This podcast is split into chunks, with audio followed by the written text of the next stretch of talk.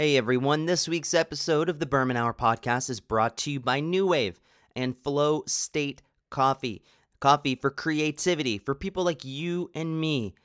Well, especially me, because I have a proclivity to have a very high sensitivity to caffeine. And this coffee is great for that. Well balanced, and it has L theanine in it, which is an amino acid that naturally reduces stress and anxiety. Go to N O O W A V E co slash b-e-r-m-a-n and get 10% off your order of NooWave's flow state coffee. Also sponsoring the podcast this week Hellooo Productions. You might know them as hello tv they are the turnkey all-inclusive live stream concert video production company. They're based in nashville. They can and will and have traveled to do shows elsewhere. But if you're on the fence about doing a live stream hit them up hellotv.com, H E L L O O O.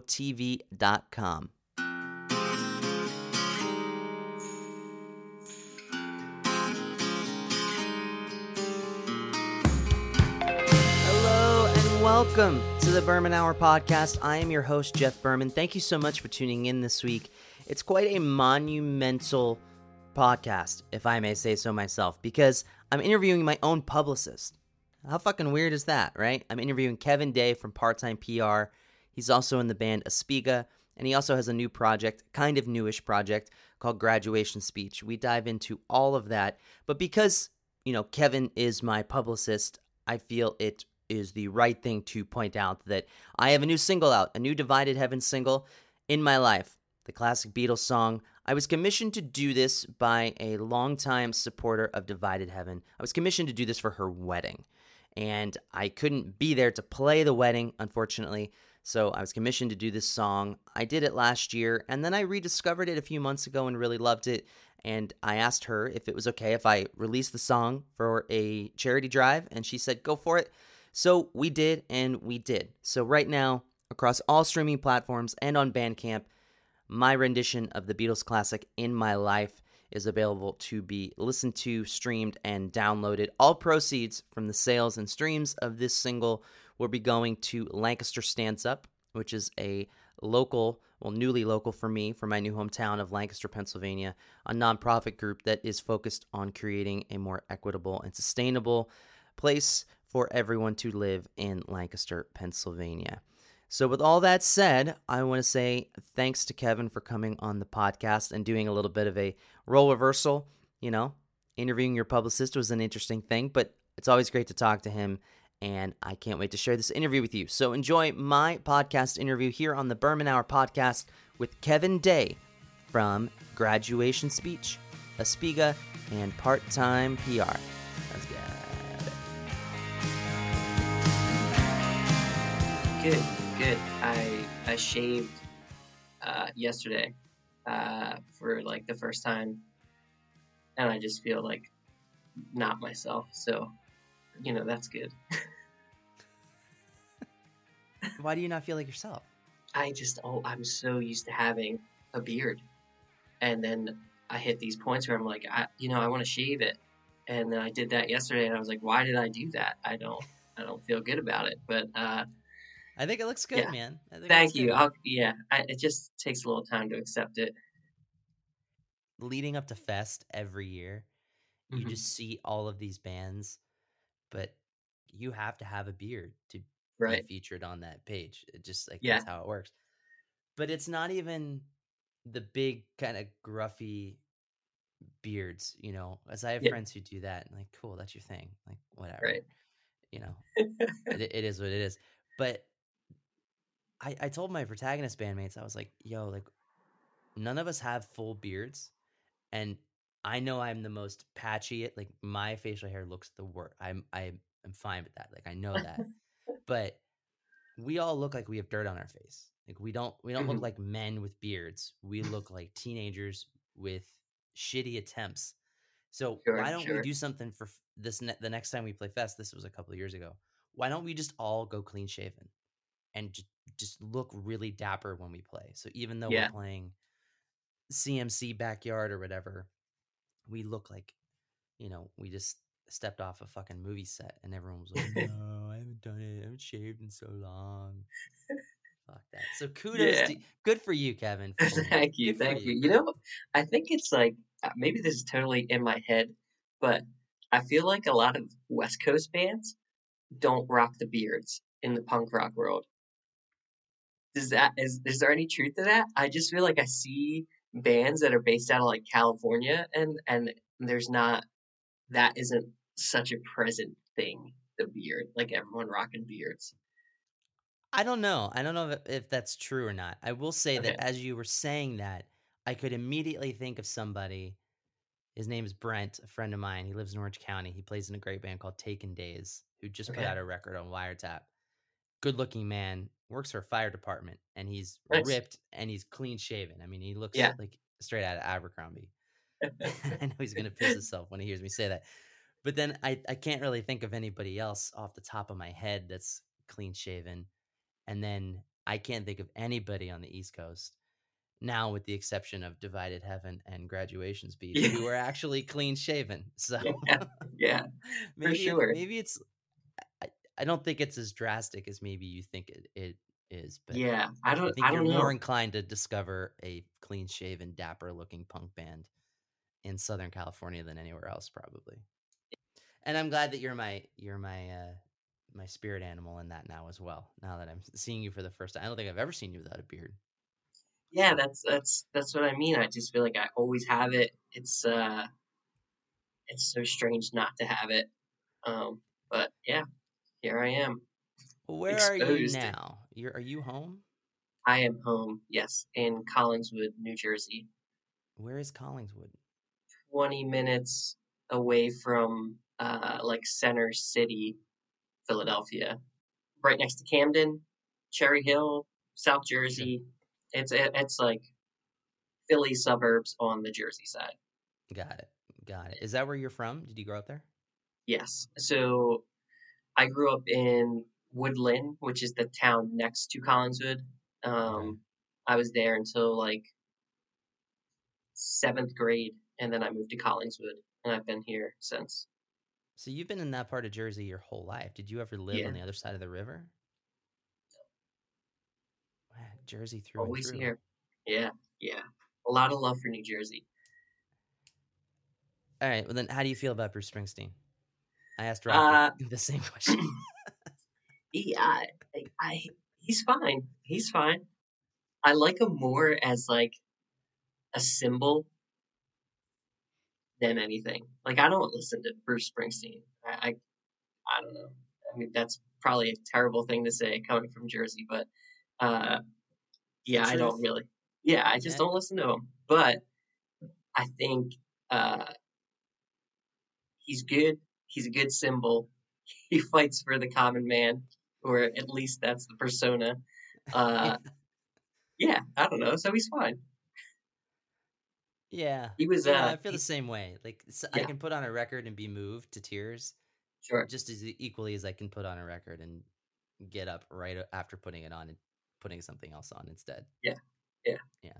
But I'm glad he's on our team. You know what I mean? Exactly. It's like, yeah, it's, he's he's a good. He seems like a good guy. I don't know. I've never talked to him, um, but he seems just fine. So he likes Joe Strummer. He seems like he came up like, you know, in some sort of crowd that feels maybe it's adjacent to what we have going on.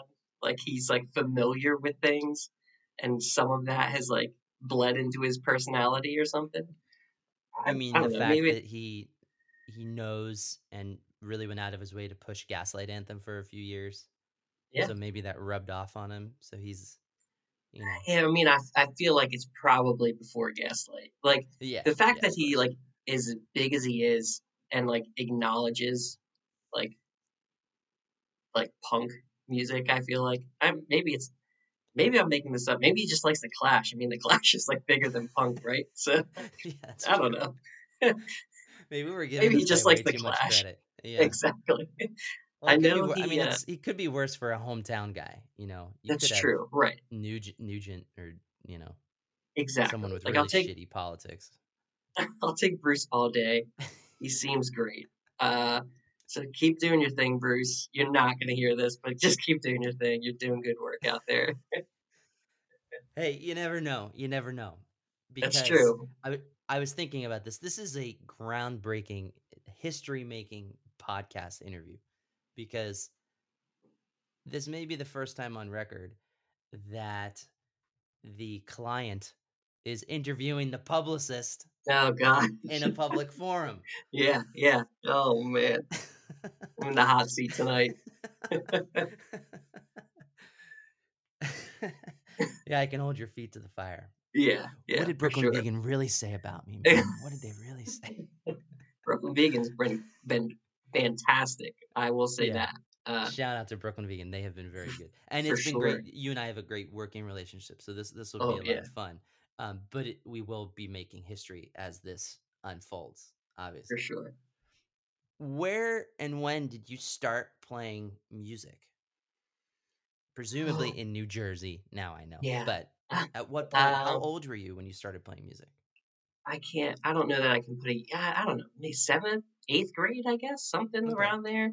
Uh, all I know is that I was really into hockey, foot hockey in a league, and did that and just loved hockey.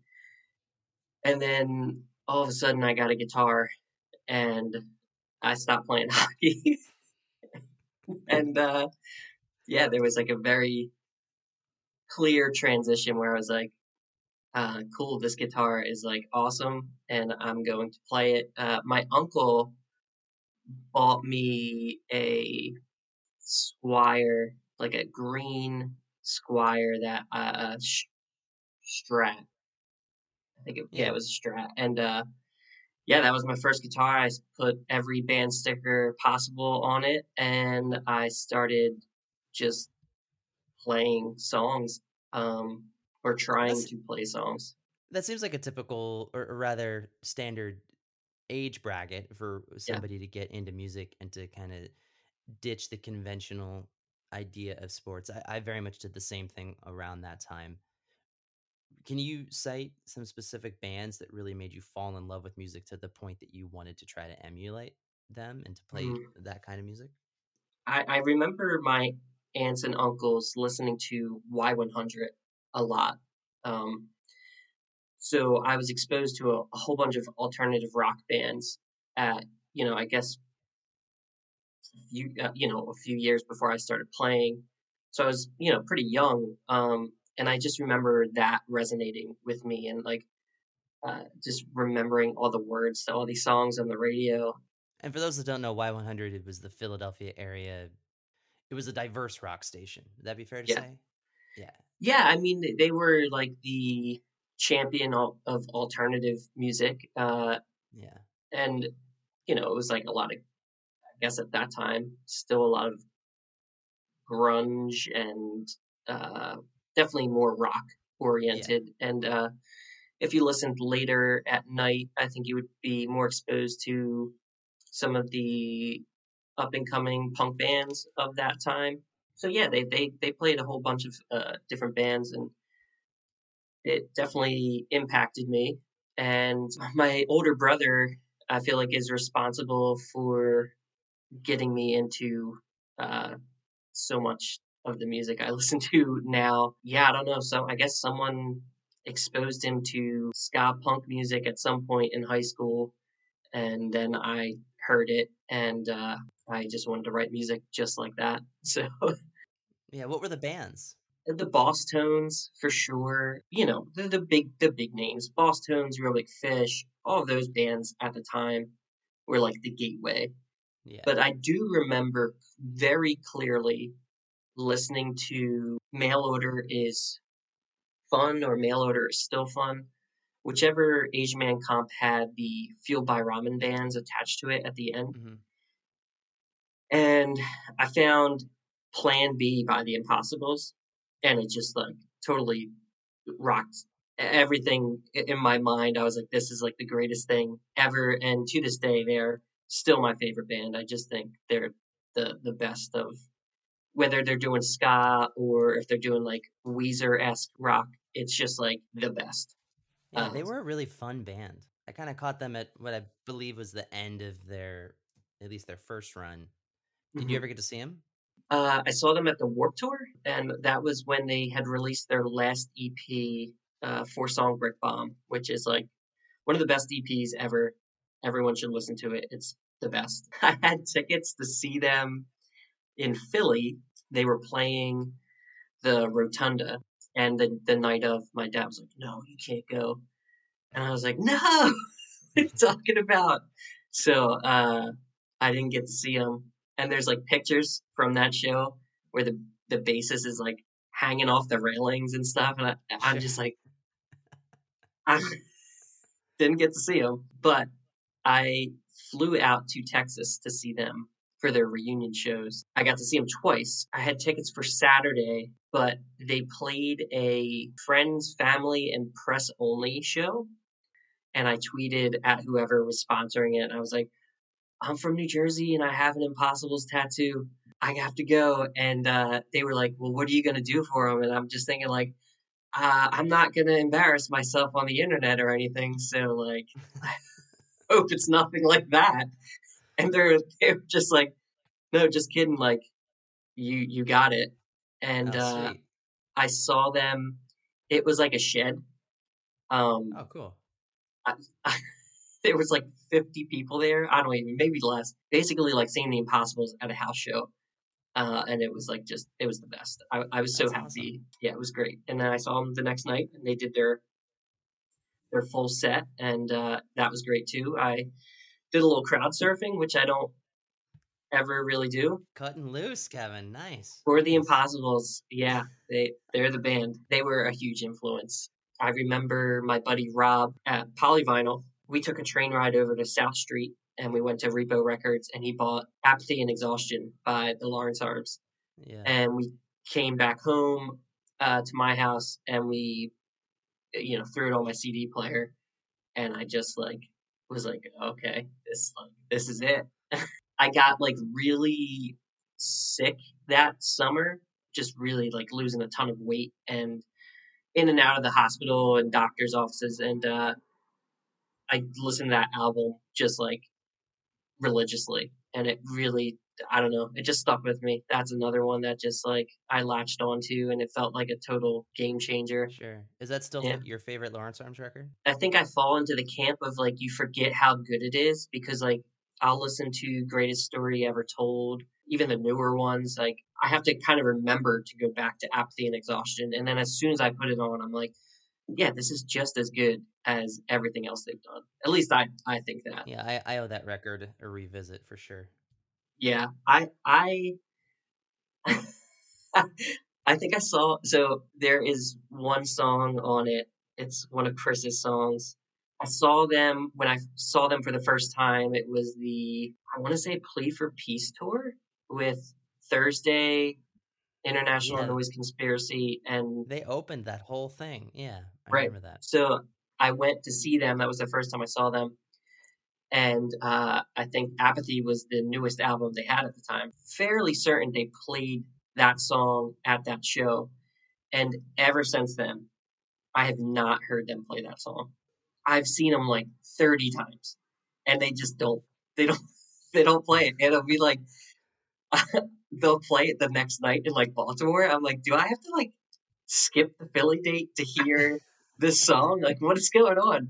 I've seen them in Montreal. I've seen them in Florida. I've seen them in Chicago. Everywhere I feel like, and they just they don't play it. So uh, apparently, Chris says it's one of those songs where people think they want to hear it, but it doesn't like hit live like other songs, which I I can I get, but Yeah, I think that's true for that record in general. If, if it it is say, it is yeah, a lot of those songs, especially compared to tracks on their later records, just don't have the same power. for sure for sure. It's a it's a really good album. I don't want to say it's a studio album, but yeah, there you know there's songs. I'm sure you have songs. I have songs too that on the recording you're like, oh, this is is great, but for whatever reason, it doesn't translate the same way live. I just I do want to hear the song. Why can't I think of the song? Wait, well, th- they're not doing you any favors. Their song titles are never straightforward. So, That's true. That is true. oh, your gravest words. Yeah, your gravest words. Okay, That's it. okay. That is the one.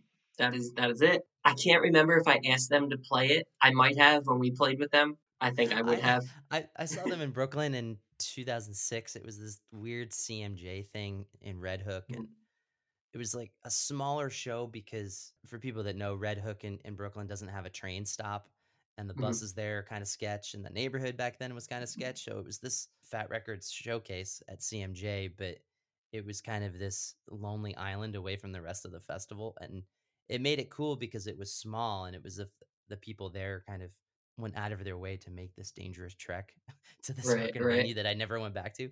And uh, because it was kind of smaller, I kind of thought they would be ingratiating themselves to people a little bit more and I could be Mhm. a little bit more endearing. So I- I went up to them and I was like, You taking requests? And they were like, Maybe, you know, that typical, like, I just drank too much. Maybe, you know. Yeah, yeah, yeah. And I said, Could you play Fireflies? and Chris, who was the nicest guy, he just looks at the bandmates and then he looks at me and he just goes, "Ah, That ain't happening. wow. and then he just good. proceeded to just make fun of me in a playful way. And I just kind of Sure, sure. like, this is Yeah. a good time, guys. Cool. Thanks. Thanks. That's great. That's but great. no, I, yeah. I love that about them that they're they have a brutal honesty about their own catalog that Yeah. uh, oh yeah. like they, they don't have any indifference to anything. It's it's very Right. much uh, hot or cold, good or bad, and and they have a great sense of humor about it, which I think is is funny too. So For sure. you know, For sure. yeah. Well, let's jump Well, ahead because we're yeah. talking because you have a great new record that's just about to drop. The single's out, and this is under the graduation speech moniker. The record is called Private Anxieties. I wanted to talk to you without going too deep because this is kind of a cliched question, but as Aspiga was kind of, you know, rounding third, so to speak, and you guys were kind of curtailing the end of what was a very good career, you decided to do this graduation speech solo project. I'm Mhm. curious why you decided to do that, and then also speak to how it then blossomed into a full band project as it is on this record, this new record. I I had always so Aspiga started as a solo project. Um, Oh, really? yes. So Okay. that was it started very similar to graduation speech. It was me, an acoustic guitar, bedroom recordings, and all that jazz. Graduation speech, I had I had some songs sitting around that I thought clearly weren't Aspiga songs, and I wanted to record something that was uh, on the softer side because I listened to so much music that falls into that territory. So, Mhm. uh, you know, you know Brian Hanalei. When I first heard Hanalei, it just like was another one of those moments where I was like, "Oh, this is great," and uh, I still listen to his catalog repeatedly. Like it's just all the time. I put it on. Uh, Fingers Cut Mega Machine, which was Devon Williams from Osker's, uh, Oh, post right. punk. You know, he Osker ended. He started Fingers Cut, similar vein. Um, New Amsterdam's, all of these bands that kind of like these singer songwriters that were in punk bands uh, started kind of messing around with acoustic guitars and and uh, yeah, it just I, I I eat it up. So I was like, it would be fun to do something like that. But everyone you mentioned did it with a little bit of finesse and nuance. It wasn't just a direct translation of, Right. you know, There oh, is well, here, here's Wonderwall without the band and just an acoustic. Right. Like, for sure. the New For sure. Amsterdams, there was a, um, uh, there were levels to it that was just beyond Matt Pryor being by himself.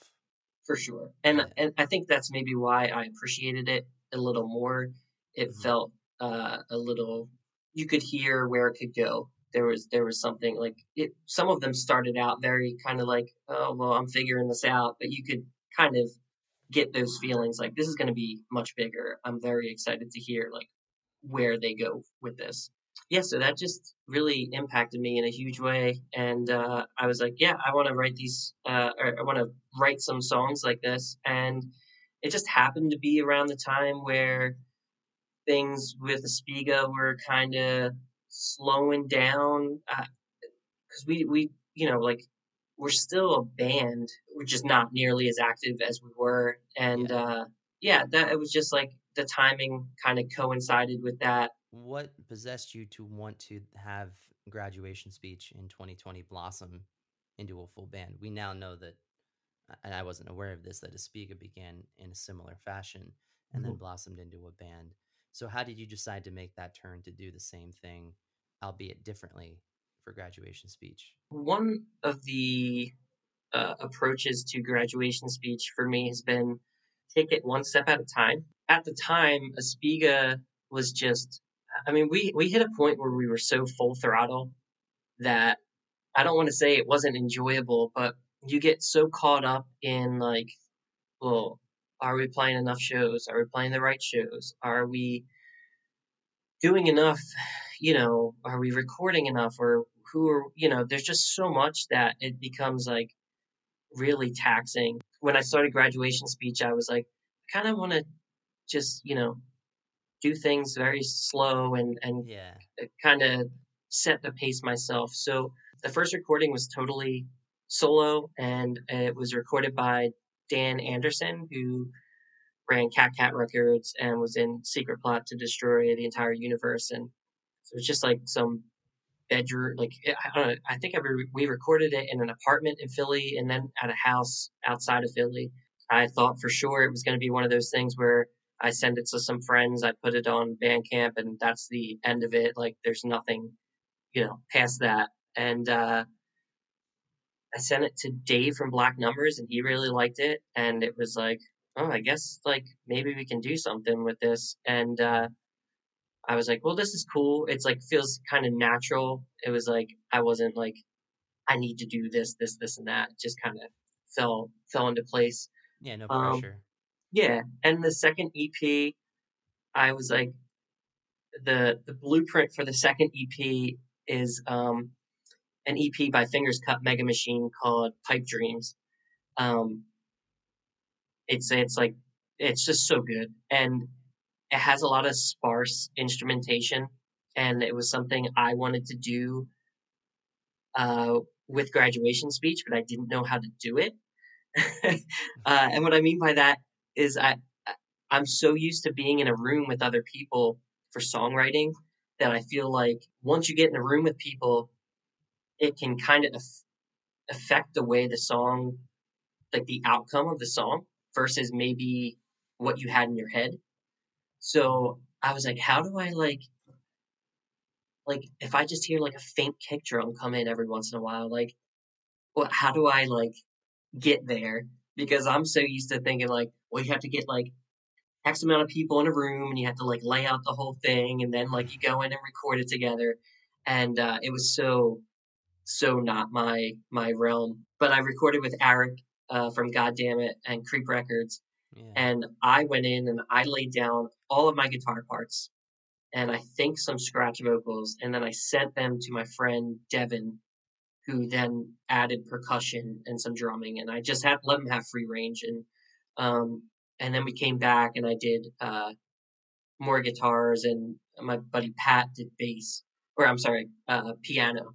So that was kind of the introduction of other players in the mix, and I I've been like kind of gradually working towards the idea of like I'll do an EP. I'll, I'll keep doing small batches, and then I want to eventually have this full length that feels like a fully realized like this is like yeah. what we were working towards. This this most recent batch for private anxieties, I, I think I just wanted to play with some people. to be honest, I, I wanted to see how the songs would translate, and um, we had been practicing February of 2020, Mhm. I think, full band because we were going to do like a weekend with God damn it and first full band uh, graduation speech shows, and then COVID hit and everything stopped. This taste already of like, oh, I've played with you know with a band now. This is kind of fun. It's interesting to hear that it's gradual, but at the same time, I would say the new record doesn't. It still sounds like you're leading the charge. You know, it, it sounds like Sure, you're sure. you're you know on the train conducting what's happening, and I don't mean that as you can tell that one person is running the show, but Right. it feels more like it's an extension of what you're writing as opposed to a collaborative effort. Sure, Does that make sure. sense? So, yeah, I had demoed all three songs. So uh, that's something that I, I got back into recently in the last few years is demoing. There's an app called Spire, which I don't know, I saw people tweeting about and I put it on my iPhone and it just completely changed my my world again because really? I, have never heard of this. What does it do? Oh, it's the it's like the greatest thing. It's so it's like a it's like a digital eight track recorder on your iPhone. I was so used to using notes that I tell everyone about it. Just yeah, download it. It's the now, best thing ever. I'll forget to do it. I, I will forget yeah. to do it. So I was so used to doing like, you know, voice messages, and you can only like hum something or play guitar. You get it's so I, I don't know, so small of a scope um, that I started demoing songs again. So I had like so much, so many layers to the three songs that are uh, on this EP, and I sent them to everyone.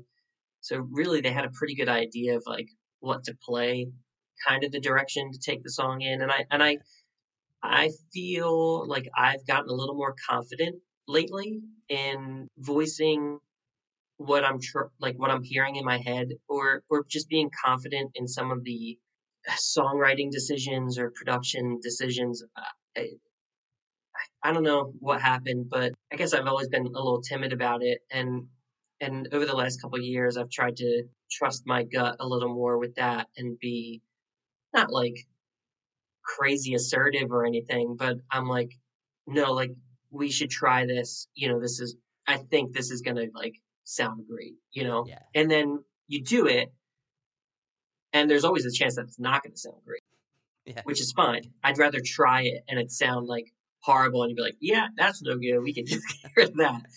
Versus never trying it, and then you're like, oh man, now I listen to this recording and I always hear that part that I wanted to do, and it's just not there, and I'll just never know. It's, it's kind of um, like when someone calls you out for talking in third person because you say no you, you, go out of your way to convince the people you're playing with no no i trust me I'm, I'm feeling this and i'm hearing it this way and let's do it x y and z and yeah. you do it and you hear it back and it's as if you know oh well jeff really liked it that way but jeff was wrong yeah jeff was very wrong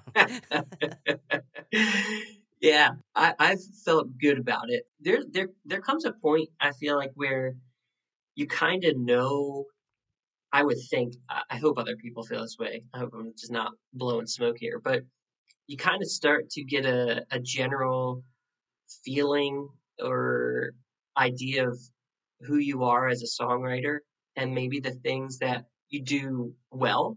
I don't rip solos. Like that's not, that's not my thing, you know, like I'll, I'll be the first to admit that, you know, this certain song structure very well uh, so you like kind of lean into that kind of stuff more, and you're like, well, if I'll lean into the things I do, what I think I do well, to try and make them shine more, you know. So it's like this process of figuring yourself out, and I think that's what I'm starting to learn. Where I'm like, you know, you should try this. Uh, it's in your it's in your realm, and it will probably work out yeah, well. sure. Uh, I mean, after a handful of Aspiga so, records, and this is your third graduation speech release yeah, I mean that mm-hmm. that confidence can be quite intoxicating for people too. It's and especially in a band environment where somebody thinks that you know they carry themselves with a with an air of superiority, which is which is not good. But at a certain point, as a songwriter, yeah, you begin to trust your instincts because you know yeah what's good, and and especially if you're trying to not work outside of your wheelhouse anyway. If you if you play right, to your strengths, right. then then you have confidence in, in doing that. I know that you probably had these songs written before, presumably before the pandemic hit, but they all kind of speak to me as if they were written, you know, this past January. And the lead single, yeah. Everything I Need, it kind of puts an optimistic smiley face sticker. It's it's like you slapped it on top of, you know, the apocalypse because you, in, in the song you're singing about the things that you have that are ordinary things you have shelter you have food you have your mom looking after you you know you, you have these basics yeah. but at a time when you know shit like that that's all you need at, at, at the certain right. point for survival sure. mode can you speak to where you were at when you were writing these songs and were they in fact pre-covid everything i need was definitely pre-COVID. Okay. It's like a Christmas song in disguise. Uh, so uh, there is a a compilation called the Arbor Christmas Comp, and it's a South Jersey tradition out of the the Gradwell House uh, community of bands, and it started. I don't know. I guess it's like twenty something years ago or something Oh, like that. It's like a variety show, and there's live music as well. The band started writing original Christmas songs to go along with the Okay. the variety show, and then it turned into a comp. And Aspiga got involved at some point. I don't know, volume twelve or thirteen, and uh, I think we've done one every year since it's since then Okay. and it's always a lot of fun. Uh, I feel like you don't have a lot of time to overthink. It's almost like you get an idea and you, You just gotta chase it down and do Flush it. it out. yeah, and then we so like we'll like write and record a song. You know, it's like you write it two days before you record it, and then you just go do it. And then they those almost always end up being some of my favorite songs because it just feels so off the cuff and, and raw. So everything I need was for the Arbor Christmas comp. It, it's eh, the reason I call it a Christmas song in disguise is that like, you know, around that time people are asking like, oh, what can I get you? You know, blah blah blah, and it's supposed to be this idea of like, you know, like I have all of these like wonderful things that you probably can't put price tag on you know what i mean? And and just to um, be a, you know a reminder to my parents that i'm doing all right you know it's like hey you don't you don't have to they're always going to worry about me but uh you know that's what parents do. But uh just kind of this general like idea of like you know like i'm really thankful for where i'm at right now. And uh that's so that song was pre-covid. The other two tracks are definitely during COVID. So Oh, really? The lyric, "The world has other plans for you," yeah, yeah. COVID. That's So so strange. uh, it, that I guess you know New Jersey got locked down mid mid March, something around there, and I was immediately furloughed from work, and I was like, oh boy. I don't I don't know what's gonna go on here. Uh, so I basically told myself that I'm gonna write every day. Uh, it was kind of my work. Mhm. I ended up being furloughed for like a month or just over a month, but I'd end up on the couch watching some sort of like random B movie or whatever. I'd end up in the shower and I'd start thinking about a song. Like I get an idea in the shower, like a melody or a lyric or anything, and then I would go into the craft room in our uh, place and I would start writing and I would write the whole song and record it all on Spire from like I tried to do start to finish the whole song. wow. Those two songs were part of that and I actually did I have a full album demoed from that time that will probably end up being the next graduation will be the graduation speech LP. Um, and I have like five or six full full blown Aspiga songs demoed. So I just wrote like Yeah, I twenty mean, plus songs and recorded everything. yeah, that's cool. I mean, you're essentially Yeah. making chicken salad out of chicken shit. Yeah, yeah, yeah. So Yeah. uh, that's uh, that's how I spent my time because I I to be honest, I just don't. I find it so hard for me to pick up my guitar. I ignore it so so often. Mhm. So I was like, you know, I better use this time. you know, like actually try to be creative. Uh, and it was, you know, it was really uncertain times, and people have it infinitely worse than anything I dealt with at all. None of that's lost on me, but it was very like I don't I don't know, it felt unprecedented. You know, I, I, I didn't know what to expect or how long it was really gonna last or how long the furlough would last or anything like that. And I was like, I, I feel like I should really try to do something that I don't know, plays into creativity and, and get my mind off of some of these other things. Sure. I mean, I'm not a psychologist. I'm just a lowly singer songwriter like yourself who happens to host a podcast. But the way that you're describing your frame of mind, everybody has a path that they've gone through in the past year and a half. And I find it equally interesting because I feel like it helps me figure out the things that I did and the and the, the way that I was thinking and the way that I was just doing the things that I was doing creatively or otherwise.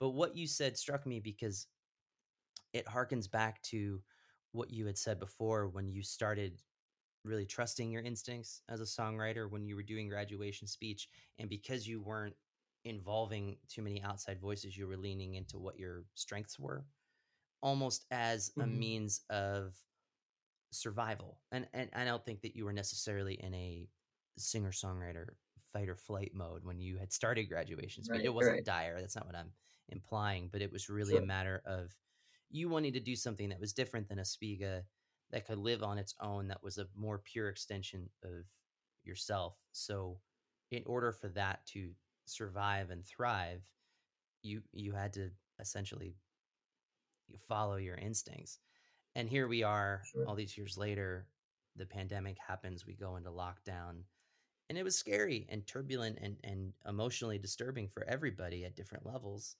and you kind of go back to the positive crutch that is your songs your guitar and your want to put the indescribable into some sort of tangible song form because again Sure. that's your strength maybe you know you could tell me i'm blowing this out my ass and you actually secretly wrote a novel as well and that's what you actually do but I uh I yeah, you know, I thought about it. I definitely thought about that. The the thing I was like super worried about. I guess I, you know, I think I saw a lot of people saying how like, oh, 2021, expect a ton of albums about the pandemic, and I was like, oh crap, I hope I don't fall into that territory, and I probably do. Um, I went back and changed some of the lyrics in those songs.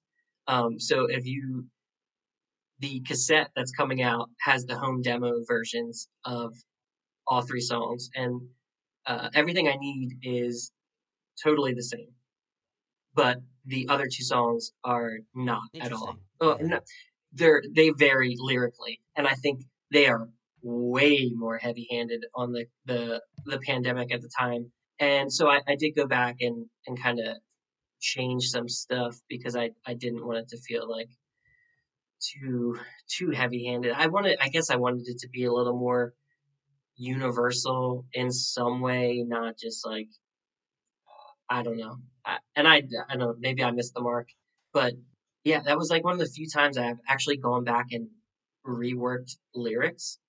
I feel like a lot of times I just like write stuff the first time and I'll maybe make the revisions like during the initial writing yeah and that's what stays. So to go back and, and rewrite rewrite stuff was different. that is such a slippery slope every time i've done it i start second guessing everything yeah. and then it's four yeah, days later and, and i just meant to revise one line and i'm going over four songs and yeah. and, and I don't know if it honestly Yeah. made.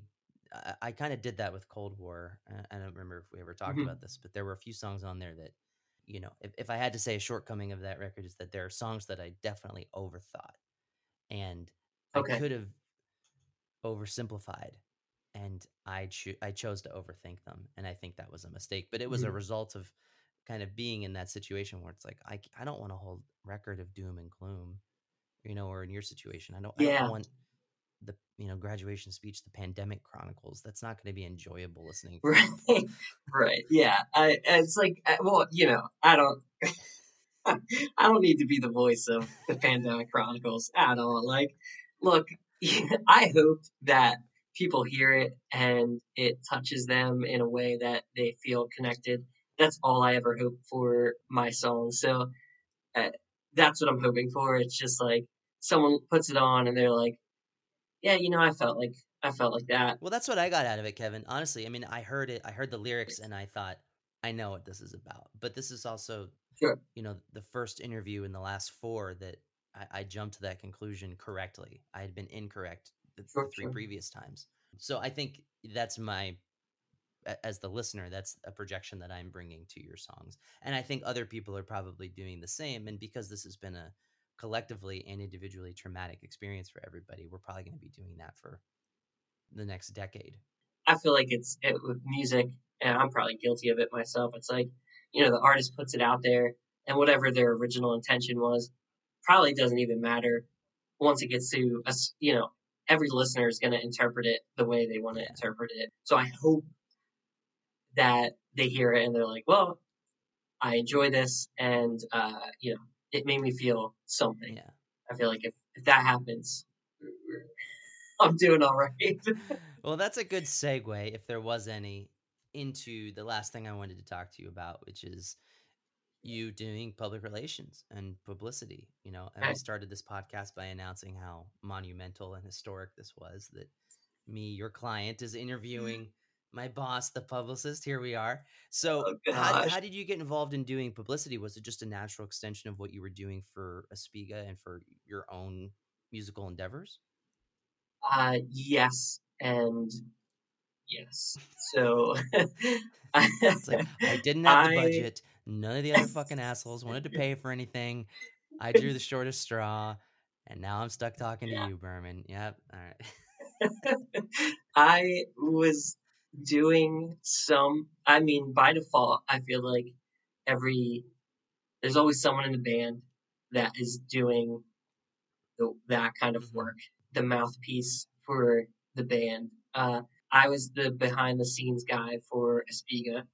So I was doing it for the band um, a little bit. When we worked with paper and plastic the first LP every last piece was done in house and I do remember at a certain point, like, uh, I think there was a little bit of like, I stepped on his toes.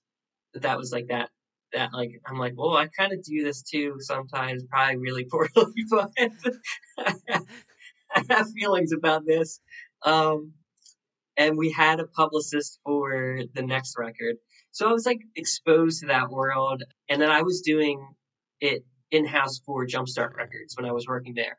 It was I, I it says part time PR was established in 2014. I'm going to say that I think that's pretty accurate. It started because Brian Moss hit me up and he was like, "Hey, we're doing a new Great Apes EP on Asian Man, um, Playland at the Beach," and he was like, "Do you think you can help with PR?" And I was like floored because I was like, "Why do you want a stupid old me it's like I don't know what I'm doing. And that's the best record, in my but opinion. That's the best Apes record. I love it. Yeah, it's great. So he was like, I just think you can help, and um, so I went to town with my my Gmail, my personal Gmail account, and just started like reaching out to people, and that is the start of part time PR. Yeah. I I owe um, a whole lot to Brian for for asking, and also um, uh, Lucas, who just did the layout for the new Hanalei record. Uh, we talk on the phone at least once a week for like an hour or more, and this has been going on for a few years now. Uh, probably ever since Aspiga did a West Coast tour with his band. Um, but he was very vocal about me uh, like trying to he was like pushing me to to do more PR and uh, I don't know. I just didn't know what I was doing. But eventually uh, you know Brian asked and I'm like well I can't say no. Yeah. so uh, I did it. And uh, here we are uh, 2021 and it's like it's in, it's insane to to think that I've I've done anything like that for the last you know however many years. Yeah, you've, and you've the, done a the lot. artists I mean, I've worked you've, with. You've done a lot for for Hanalei. You've done a lot for Divided Heaven. You've done a lot for your own stuff with Graduation Speech, yeah. Hell Minded Records, that last Shades. Apart record. Yeah, you've you've yeah. done a lot in the past couple years. Shades Apart. I had their single for for yeah. Valentine. Yeah. And then uh, Joe was like, "If you want to work a Shades Apart record," and I'm like, "What? what are you talking about?" Uh, so yeah, that's that's how part time PR started. And as the name implies, it's, you know, it is definitely a part time gig. Uh, it doesn't so much feel like that uh, since last year, I would say. Yeah. But it, it allowed me to take things one at a time and learn and make mistakes and uh, just figure things out. And I think that was really helpful. And it allowed me an opportunity to, to kind of pick and choose who I work with um, as well, which I think really helps because you know publicists have to you know they have to have work so full-time publicists might take on a bunch of stuff and maybe they're kind of lukewarm to some of it you know maybe they love some of it whatever and it shakes out however it shakes out there's a, a million reasons that bands get coverage or don't get coverage and and you know all that jazz Yeah. but and then uh, you know i think it allowed me if you go the other route, then you end up getting, you know, you work for a bigger company and you kind of get stuck working. Hopefully, some artists that you really believe in and you really like, but you also get stuck working whatever is being fed Right. to you. And and a, and a lot of times when you start at Sure. places like that, you're low on the totem pole, and that's just that's just how it goes. Yeah. yeah, so I, I it allowed me to to work a little more closely with artists and um i don't know just i, I think it's been really beneficial for for me and for uh the the, the business and uh the artists too i hope. I mean i i like to think that uh i'm very approachable and reachable and and you know open to ideas and uh, I hope that resonates with everyone that I work with uh, because I mean I feel very very very grateful uh, to get to to work with any of these artists anyone you know to, that puts their trust in me with something that's usually super close you know to their heart like that's not an easy thing to do. Yeah, and I know I've been on the receiving end where it's like you put all this time and energy and emotion into a piece of music and and you kind of let it go. And it doesn't doesn't fly the way that you thought it was going to fly. And you pay this money and then you just feel like oh man like i don't know what happened. But that's the universal So- experience of working with a public relations firm. You know, you're paying them to sway public opinion in your favor. sure but sometimes it's just impossible to curry and that's that's no fault of the Sure. publicist or the artist it's just kind of the way the cookie crumbles sometimes Yeah, Yeah. for sure. But I, I do try to keep that in mind when I'm working with artists is that like I want them to know that I'm available and that I am trying my best to to work for them. And it's been great. Yeah. I, I you know, like I said, I, I I'm really grateful to to Brian for asking me. I mean to think like I I will I guess I'll claim that Great Apes was the first like part-time PR project and I mean god they're Brian's one of my favorite songwriters so uh, it's it's pretty cool to have to have that kind of be the jumping point Yeah. and to continue to work with Brian so Yeah. that's been really great uh, well i can vouch for everything that you just said about yourself you know and and you went Right, as, you thank went you. as so far as to book yourself on your own client's podcast so yeah yeah it's yeah, not true i yeah. invited him folks i invited him right. I was like yeah you need to book me or things aren't working out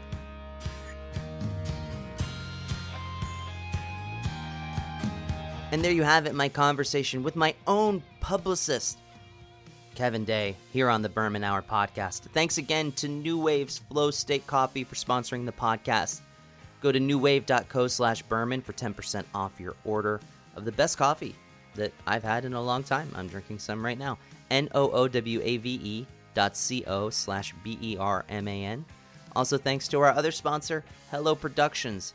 If you're a manager and you have a roster of bands, and you're thinking, well, maybe some of them should be doing live streams to make some extra money while we have this downtime, hit up Hellooo TV.